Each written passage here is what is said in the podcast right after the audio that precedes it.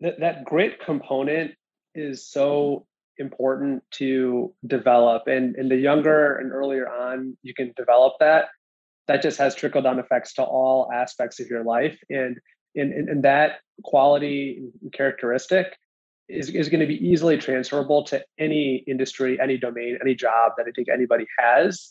Um, and, and, there's an entire books like written um, about this right? There's a book called grit uh, angela duckworth pretty famous author but uh, yeah, you, you know, going through it and, and, and doing it again, and, then learning that um, really, I think, changed the course of my life. And in some ways, even just having had the experience of running a business and like, you know, recruiting uh, employees and having customers and, you know, dealing with the problems that came up um, really changed my view on um, how the world works.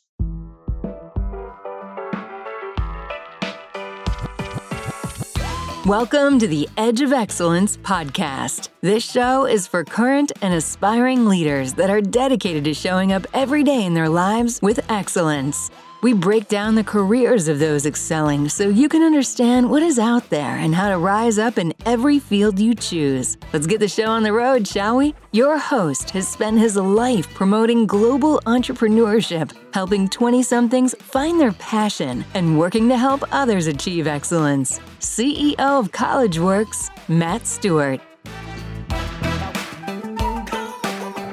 Thank you for listening to the show. And I hate to keep having to say this, but now's the time to hit that subscribe button. We've got lots of good shows, and this is no exception. Today, we have Dr. Adnan Hussain, medical director, emergency department chair, COVID response lead, ER doc, award winning writer, two time entrepreneur. Excellence involves greatness, and Dr. Hussain is great at many things. He's going to talk about his lifelong strategy to achieve. He's going to talk about how he focused all his life on building a toolkit to use later in life. He's going to talk about running a stupid painting company in college and how that helped him develop grit and how he learned how to fail well. Welcome to the Edge of Excellence.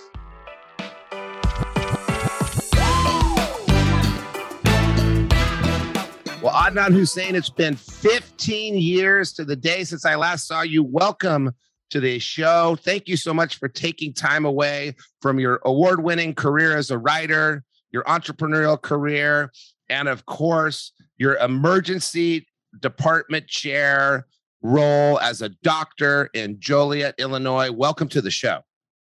Thanks, Matt wait a second there you pause for a second did, did, i miss something in the introduction? You've got so many titles and this is this is one person whose resume can be five pages long. I tell everybody on the show resume's got to be one page long unless you've had internships with the department of human services and you're the co-founder of a company and you've been an attending physician and an interim chief medical officer and a department chair then you can have a long resume. But did i miss anything no, I think I think that's perfect. My my primary identity is that of an emergency physician, and then I've been fortunate to have taken on a few uh, administrative roles, as you mentioned. Your primary role is as a dog dad and a husband. So you'll get used to that. Adnan is somewhat recently married and has not yet graduated to having kids. So he's taking the hard way and he is a dog dad. So thank you for taking time away from walking and scooping. Welcome to the show. I'm going to start off the way I always start off. What is your definition of excellence? It's going to be interesting because you've been excellent at a lot of things. What's your definition of excellence? Yeah, I think the the operative word um, there is, is, is some sense of greatness, and and that can manifest in a lot of ways, whether it's academic achievements or leadership or building organizations or an industry. But um, I think the, the sense of greatness is an important component, which uh, would be infused through all of those. So uh, you mentioned achievement and leadership. So you've done a lot of things, and we can say you've been pretty excellent as a college student, pretty excellent in different roles that you've had in internships, pretty excellent in different roles you've had as full time jobs. Do they I mean, I, I, saw your list of over 20 awards. Do they, do you have to have achievement, like some sort of award or recognition? Do you have to be in a leadership role to fulfill your definition of excellence? Um, I think, you know, while while awards and trophies can be nice, I, I don't think that that is a necessary requirement.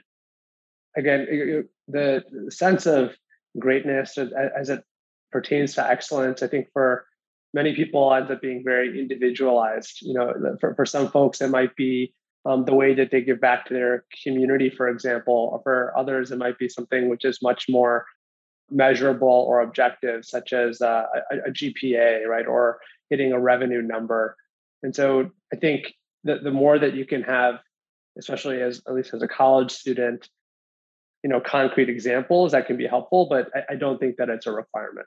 Yeah. So the measurement of greatness is subjective. I know a monk named Danyo Gupton who is a great monk. I don't think he's gotten quite any awards for it.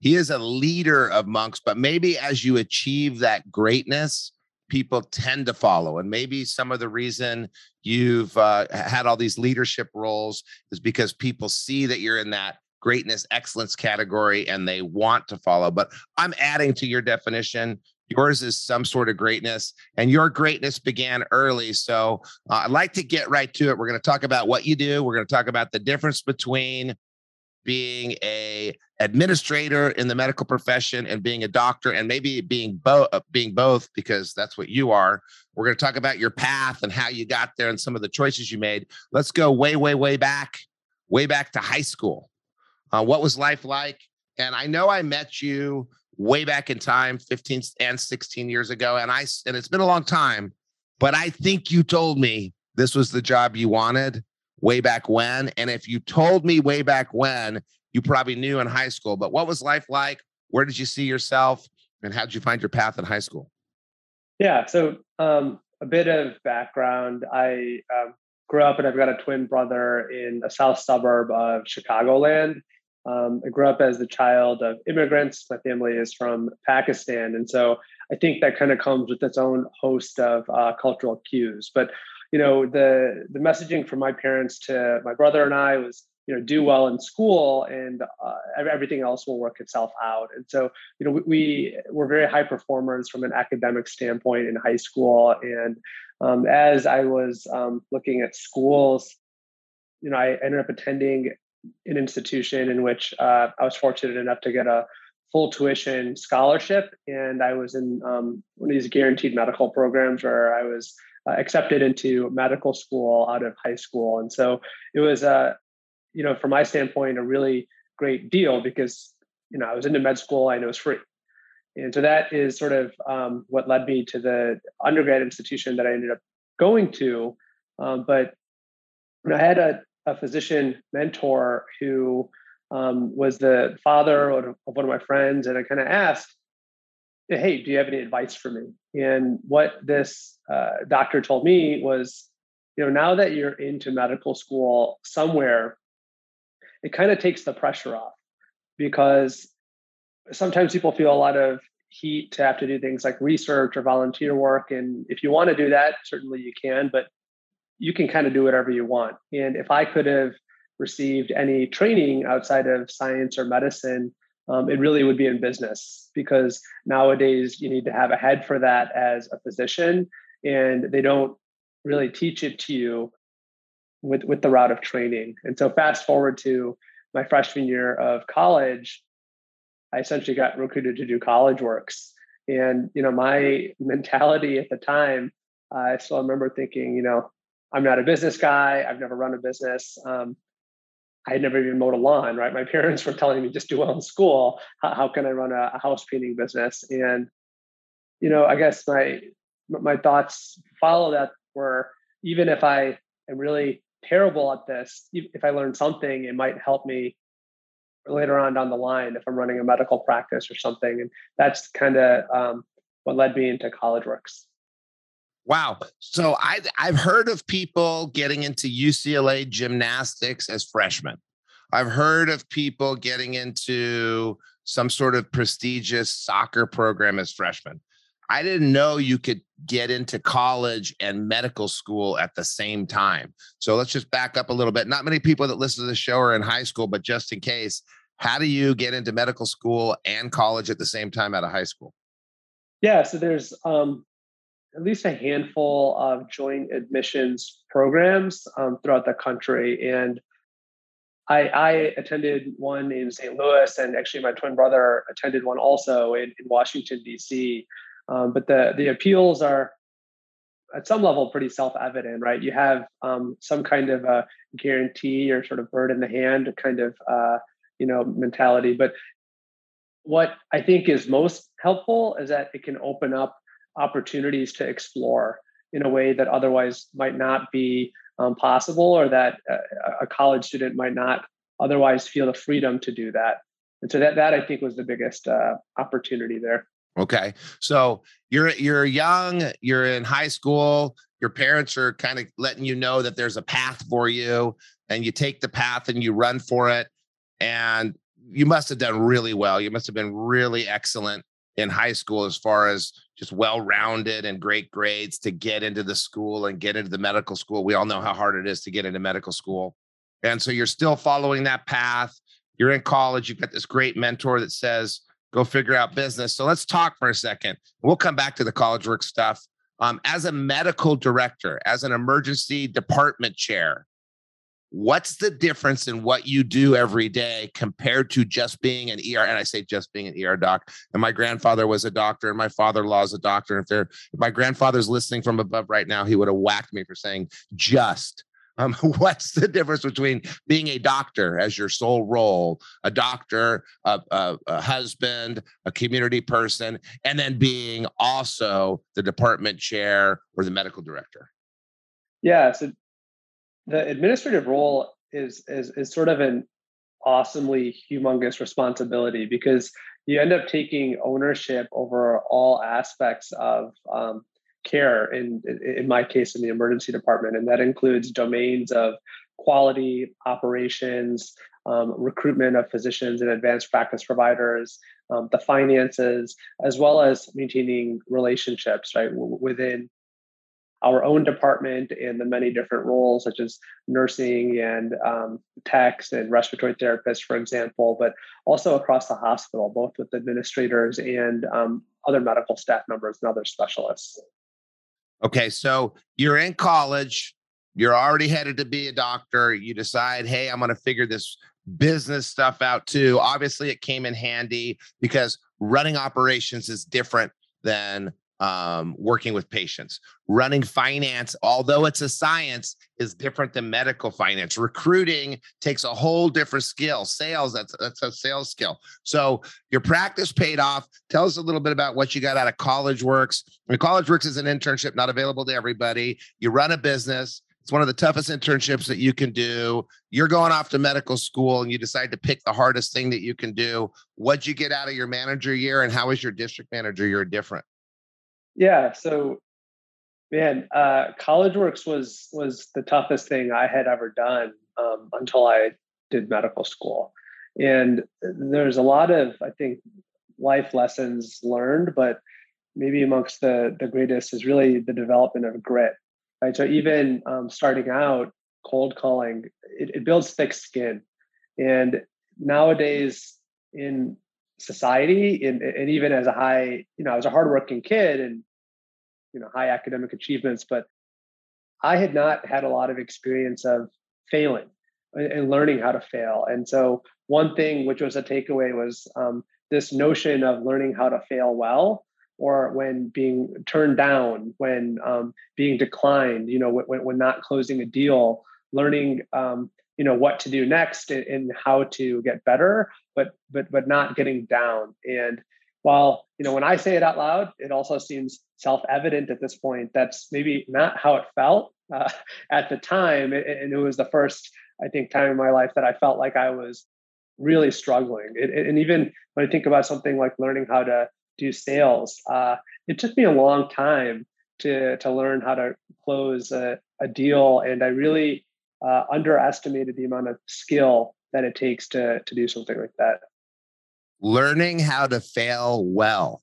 That's a good concept. And I haven't heard that concept before. And we should pause on there because many people listening have never had a big failure, right? Your life's cush. mom's cutting the crust off your bread, ironing your underwear. You go to school, they're guiding you to these grades. You know, the coaches want to make sure you do so well in sports, and there's not a lot of failure. Now, there are some people that have, to, have had to deal with some serious stuff, especially during COVID. And I know you're a world COVID expert with your focus on running the department.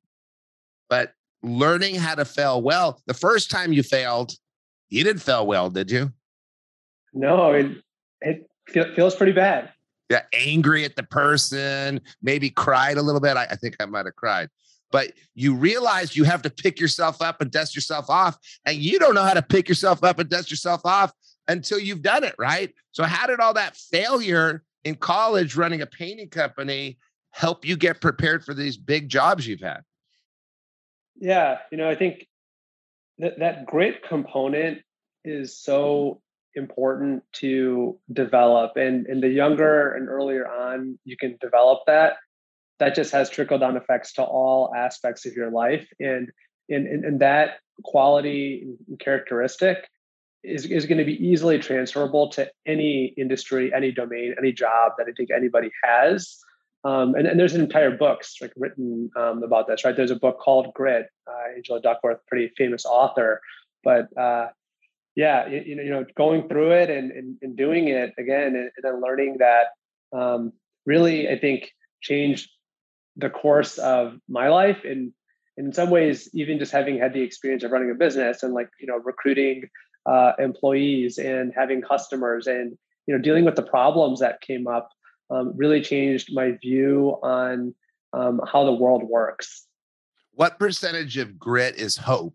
Like you fail, you feel like it's you know everything's lost but because you've done it failed so many times and maybe failed bigger or dealt with bigger problems or similar problems how does hope fit into grit for you yeah so i it's sort of funny i think i i can i cannot separate out my medical hat at this point because i've been doing that training for so long but it makes me think of when we learn psychiatric assessments the importance of um, of hope, and then on the opposite end of the spectrum, hopelessness.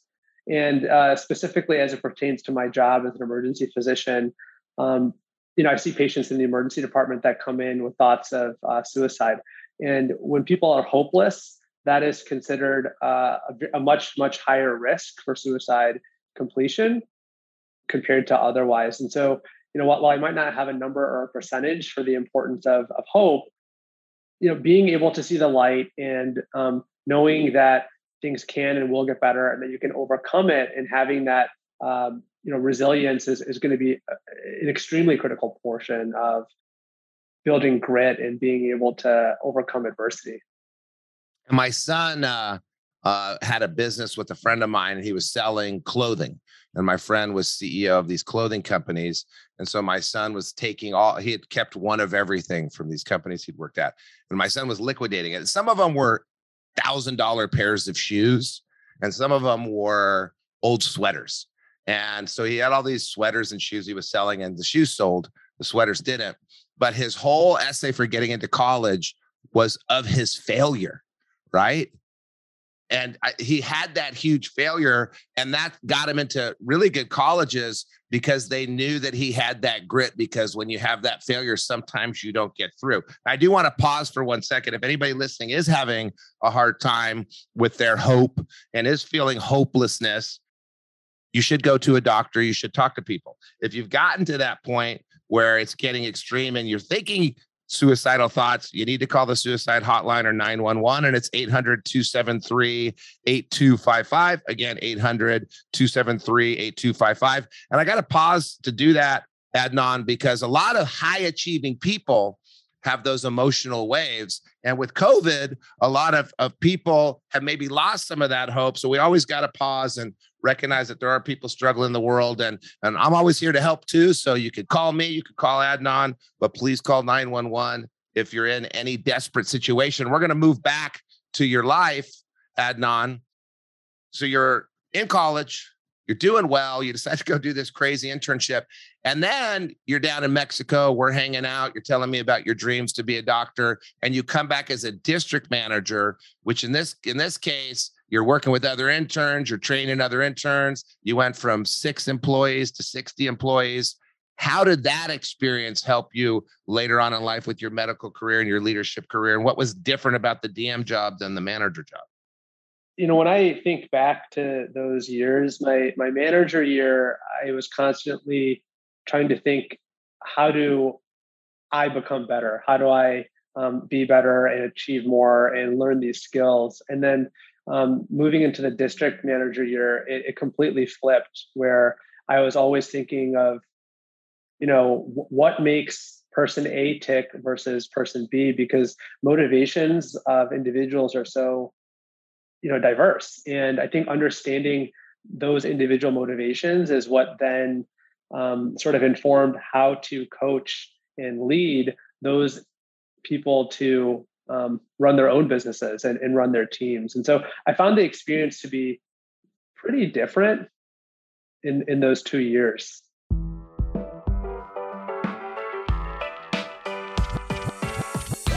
Are you enjoying the show thus far? We go through so many resources and links with this podcast, it's tough to keep up. I get it. That's why Matt and the rest of the team put together the Edge of Excellence bundle. In it, you'll find different tools that relate to overarching themes and topics of the show. Things like disc assessment tools, time management strategies and tactics, stress and anxiety management tools, exclusive videos and episodes from this podcast that is not released anywhere else, and so much more. The best part? As a valued listener of the show, you can access the Edge of Excellence bundle 100% for free of charge. That's right, for simply being awesome and tuning in. To get access, all you have to do is go to www.collegeworks.com slash podcast and fill out the short form there for us to get the bundle over to you. Once again, it's www.collegeworks.com slash podcast. Now, back to the show. And so now you're you're dealing with different types of uh, employees in your leadership administration role. And you mentioned some of them. I mean, there's such a diverse group of people. You've got all the techs, you've got all the nurses, you've got other ad- administrators, and you're also dealing with different uh, sorts of patients. So that skill of reading people, managing them for seven months translates directly into that.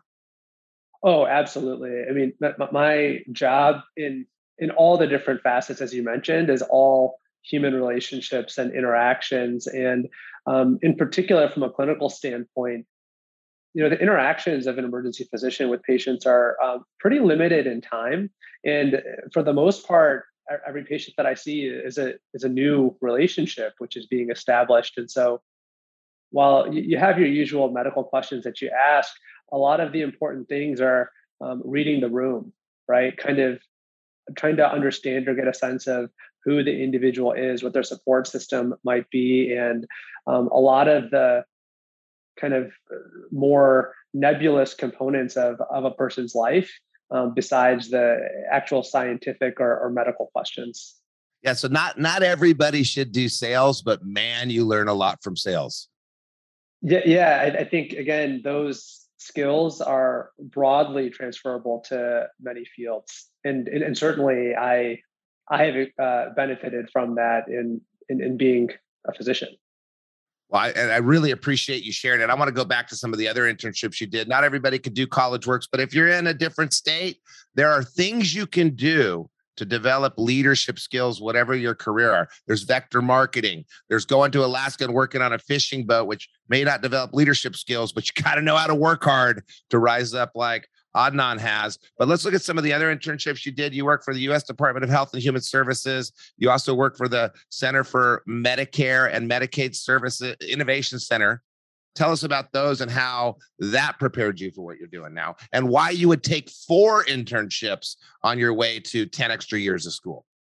Yeah. So uh, I'll take even a, a, brief step back to say so that was the first two years of college, um, doing college works. And then um, I think at the end of it, I had a little bit of a internal crisis of, you know, do I do want do I want to do medicine? Do I want to try to be a full time entrepreneur? Um, what do I want to do with my life? And sort of had a great pause.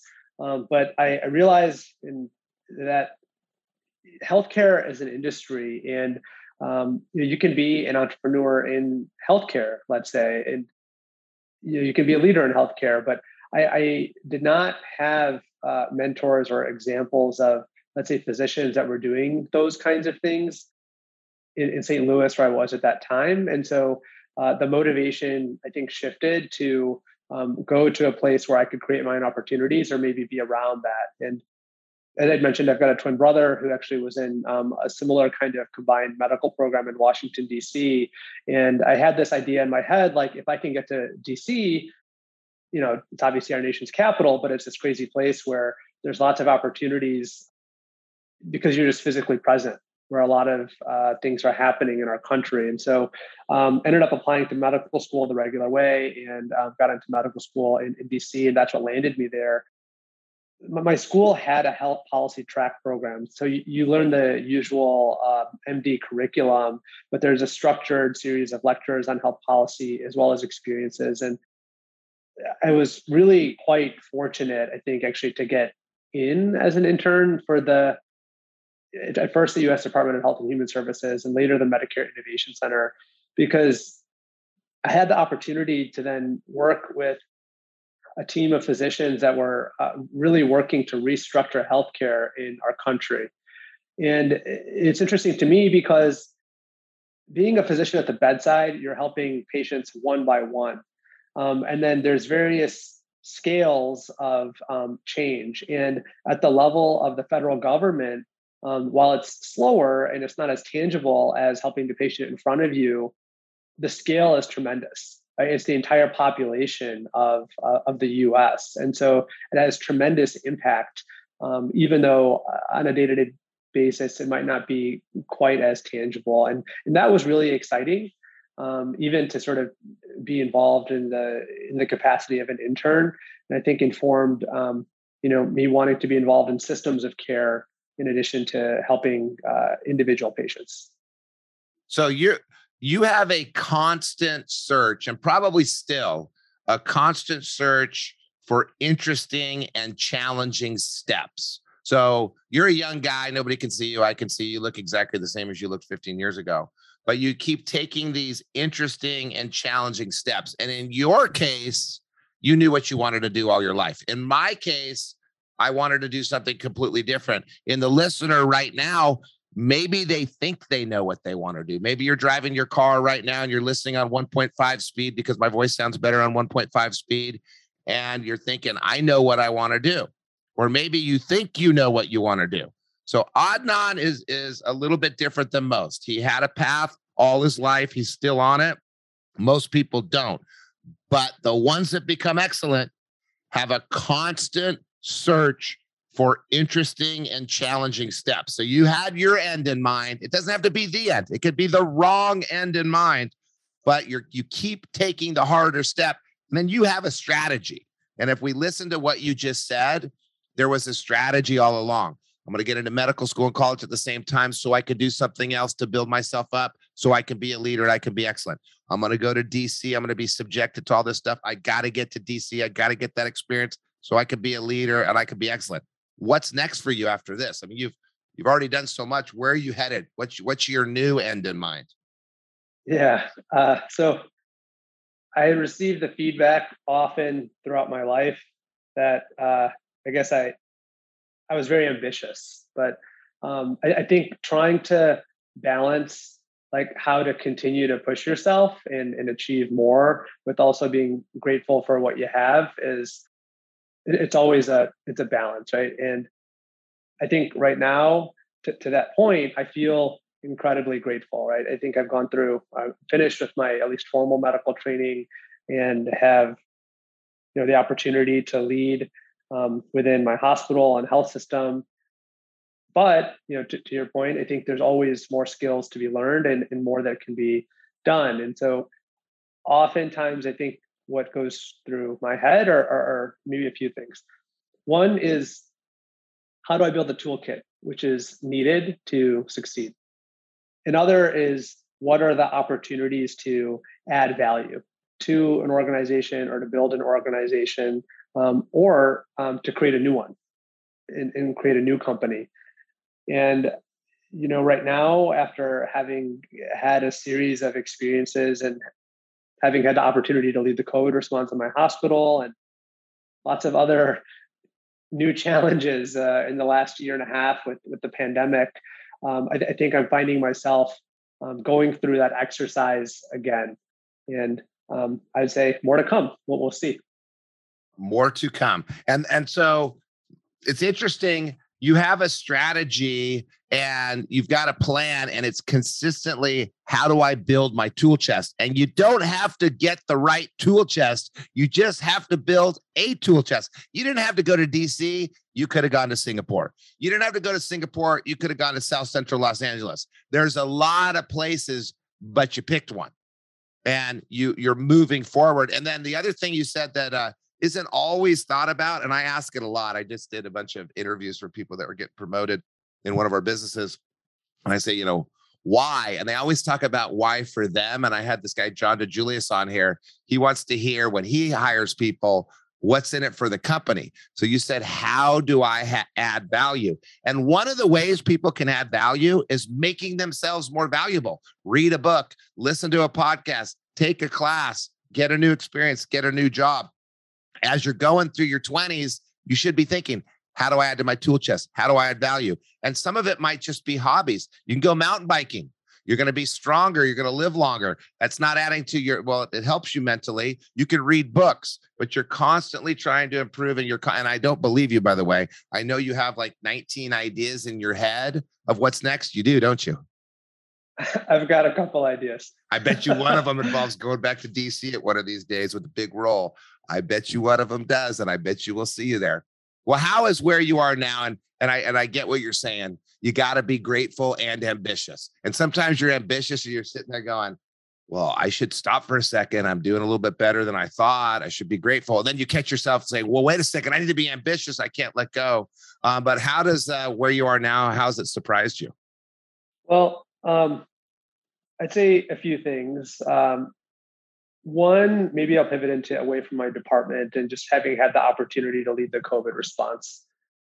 March 2020 was a very, very turbulent time, right? In the entire world, not even just in my hospital, but as things were changing very, very rapidly, it became apparent that there was an opportunity for me to add value again locally. And part of it, I think, is it was actually that I'm a younger physician. Um, because things that became really paramount to be able to lead a COVID response, um, things that might be taken for granted for, from a, you know, like let's say a 20 year old college student, right? But like ability to leverage technology um, to synthesize information and rapidly changing data really quickly, and then to to really skinny that down into very brief summaries um, those are things that I started doing at the department level daily. And eh, at some point, this was you know noticed by the hospital leaders, and that turned into an opportunity to um, lead the the COVID response in my hospital. And I'm part of a, a fairly large health system in the Chicagoland area, and um, you know, healthcare is, is is incredibly complex. It's it's very it's a big industry as as we've already discussed, but some of the changes then got to be implemented across you know the entire region, which had its own level of satisfaction, knowing that you know things that would be done would help patients not only the one in front of me, not only the one in my department or across the hospital, but but potentially across an entire region. And so those kinds of things and opportunity to scale in, in different ways, um, again, I think are just naturally very exciting.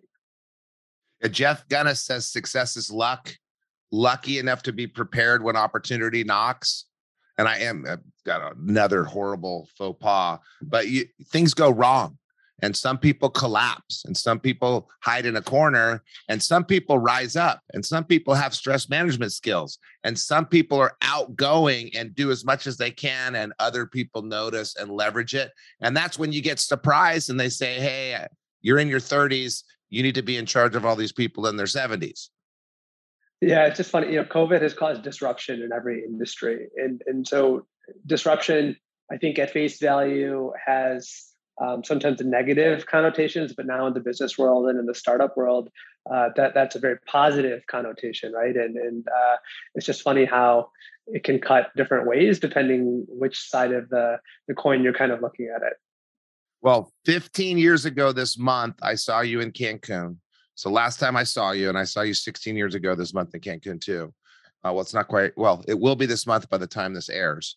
Um, and last year we had to cancel that trip to everyone's chagrin because of COVID. This year I pushed it back to November uh, because we're about to have a peak at the end of September in COVID. What can I do as a business leader to help you as a hospital leader with COVID? Yeah, I think uh, so. A couple public health messaging points. I think the, the first is uh, for anybody who is not vaccinated, vaccination is by far the, the greatest thing you can do to protect yourself from um, COVID 19. Prior to vaccination, um, a lot of the strategies fell under the category called um, non pharmaceutical interventions or NPIs. And those are the things that we know as like social distancing, masking, um, having adequate ventilation, for example, being outside is significantly um, less likely to transmit infection compared to being indoors and kind of having shared air. And then, you know, in the unfortunate circumstance that somebody does get COVID now, um, thankfully, we know way, way more about the disease and we have way more treatments and we've had opportunity to now have time to research this as well. And so, um, you know, early diagnosis and testing, and then there's things now such as monoclonal antibodies, which some people might be candidates for, um, in addition to a host of other medicines if, if somebody is sicker and requires hospitalization. But um, the, the biggest thing I think is, is, is vaccination. Um, and, and, then after that, it's the category of the non pharmaceutical interventions. And this isn't a political show. This is a leadership show. It's about excellence. So, for those people that say, wait a second, you can still get COVID if you've been vaccinated, wait a second, and, and they also say you can get it as much as if you hadn't been vaccinated. So we know that's not true. If you're vaccinated, you're less likely to get COVID. If you're vaccinated, you're less likely to spread it. But for those people, what do you say to them? Because they believe the opposite. Why get vaccinated? I'm going to get it anyway. Yeah. So um, to your point, that is uh, not true. Right? if you're vaccinated, you're significantly less likely to get it in the first place. And then if you do get it, it tends to be um, significantly more mild. You know, the statistic, which I think I was pretty struck by, is that over 99% of deaths due to COVID are in the unvaccinated. And so you have less than a 1% chance, even if you were to get COVID, if you are vaccinated, of, of, of dying. In fact, I mean, it's almost a, a guarantee that you will not die from COVID. And in in medicine. I mean, people love to make fun of physicians because they never give a straight answer, right? Like, well, they hedge and this, that, the other, but that that is about as high of a guarantee as anything I'm aware of in, in healthcare or medicine. Well, I appreciate you saying that because we got to make our public service announcements whenever we can. And uh, believe me, in a, with with one of my businesses operating in the Midwest, I've taken a lot of flack and and heard a lot. So I'm going to make sure everybody listens to that segment. Um, now back to the show. Uh, so you're traveling around. You're uh, on this strategy of greatness. You're doing things all your life that's getting noticed. What sacrifices did you make in your early life that you'll never regret that helped lead you to where you are today. And then we'll wrap it up, Adnan, and you can go back to celebrating our 15th anniversary uh, today. Thanks, Matt. Um, yeah, so I think I mean there's a lot of sacrifices along the route. You know, at the level of college and I guess medical school, also these are times um, that are inherently um, social and uh, to, to achieve a lot you have to work a lot. And um, in my case i guess to be concrete that meant um, a lot of nights evenings weekends sometimes um, you know overnights and, and, not sleeping even potentially um, to, to study and to learn and to make sure that um, you know really there's a dedication to learning the material which is needed to and again in my case become a physician. But you know, for anybody, no matter what industry they're going to be going into, hard work is always going to pay off. And, you know, social wellness and interactions with others is part of overall wellness. But you know, I think the the culture uh, of, of, of going out and partying in college sometimes can get a little bit uh, distorted. And so, just to make sure that the objectives of you know getting a job or getting into grad school or whatever are still being achieved at the end is, is important to make sure that things stay in balance. So that was one of those doctor answers by the way. Uh, hard work yeah, hard work is always part of achievement but your sacrifices were also strategic right? So you didn't do all the partying that everybody else did but you did some you didn't go on every vacation that everybody else did. You did some. You had a strategy of balance throughout your life too, I guess. Yeah, that's right. I think, you know, I should say like, yeah, I, I, had plenty of fun in college. I was, I was in a fraternity, got to go on a number of trips. I got to study abroad as well um, in Spain. So that was super cool and um, got to do really actually quite a bit of exploring. But there are certain times that uh, you have to hunker down and it's important just to recognize those so that you get it done. Well, next time I'm in Chicago, I'm looking you up. We're going to get ourselves some jamon. All right. That'd be good. I'm going to put that in my calendar too. I'll let you know. Uh, well, I really appreciate you coming on the show. Uh, it's really nice to see you again. Love the focus on hard work. Love the strategic path. We needed somebody on the show that has risen up to leadership in the medical profession. And it's a similar path to rising up to leadership in every profession.